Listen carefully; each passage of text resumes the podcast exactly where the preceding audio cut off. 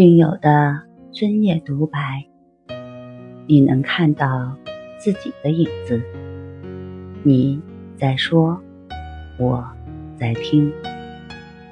如果你想和我聊聊你的故事，请添加微信 s u 九九一二三四五六七八九。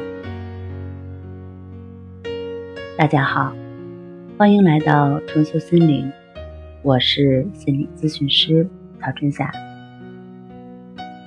今天我们来聊一聊关系法和冥想有什么区别的话题。有一些来访者以前有学习积极冥想的经历，刚接触到关系法时，通常会问我这样的问题。老师，你说的关系法和冥想差不多吧？今天我们就来对比一下关系法和积极冥想的不同之处。多种冥想的共同特点就是专注于一件事物上，基础是深呼吸，通过冥想。让思维分散，再集中，再分散，再集中，锻炼对思维的控制能力。当抑郁情绪产生时，首先要发现它，感知它，然后是接受它，接受这种情绪。冥想强调深呼吸。对人体的帮助，在遇到烦心事的时候，学会用深呼吸调整自己。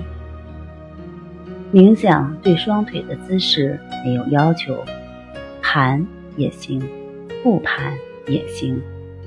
嘴巴要张开，用鼻子、嘴巴同时呼吸，呼吸尽可能的深、长、彻底。而关系法则更单纯，更容易，完全不需要你去发现什么、感知什么、判断什么，只是单纯的去观察自己鼻孔处的一呼一吸，不需要嘴巴的配合，不需要人为的去加强对呼吸的感觉。更不需要去控制呼吸，也不需要去判断出现的情绪是烦心的事儿，还是令你感觉舒服的事儿。这一切都不需要你去区分、去判断。你要做的非常的简单，就只是一个观察者的身份，去如实的观察。你鼻孔处自然的一呼一吸，呼吸是什么样的，就是什么样的，不需要你做任何的改变和控制，让一切自然而然的发生，自然的来，自然的去，积压在你内心的东西，都会通过这个过程转化出来，被释放掉。过程可能是痛苦的，但结果一定是好的。好啦，今天就和大家分享到这儿，那我们下期节目再见。